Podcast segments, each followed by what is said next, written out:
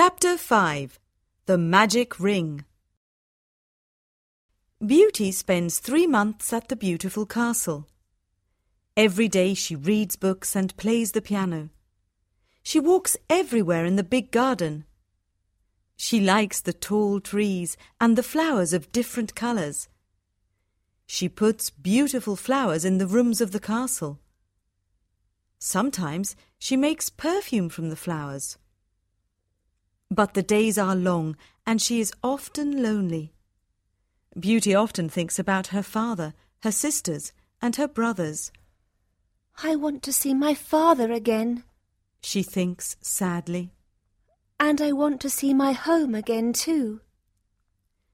The beast goes to see her every evening at dinner time at nine o'clock.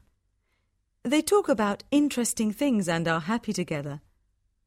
Beauty is not afraid of his ugly face now. Every evening, the beast asks Beauty the same question. Beauty, do you want to marry me? And every evening, Beauty answers. No. One day, Beauty says, Why do you ask me the same question every evening? Because I hope to hear a different answer. says the beast, I'm sorry. I don't want to marry you. says Beauty. The beast is very sad. But I'm always going to be your friend. She says, You're a wonderful friend.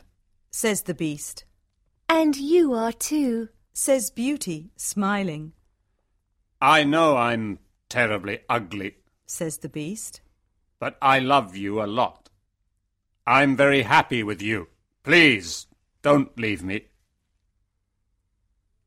Beauty's face becomes red, and she is quiet for a moment, In the mirror of my room, says Beauty. I see my poor father. He's sad and lonely. He thinks I'm dead. My sisters are married, and my brothers are away. I want to see my father for the last time. Can I go and see him, please?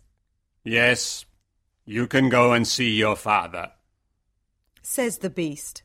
But I'm going to be very sad without you. Oh, thank you. says Beauty happily. Please don't be sad, Beast. I'm going to come back in a week. All right, says the beast. you can visit your father tomorrow morning. But remember, you must come back in a week. Before you come back, put this ring on a table near your bed. It's a magic ring. Goodbye, Beauty.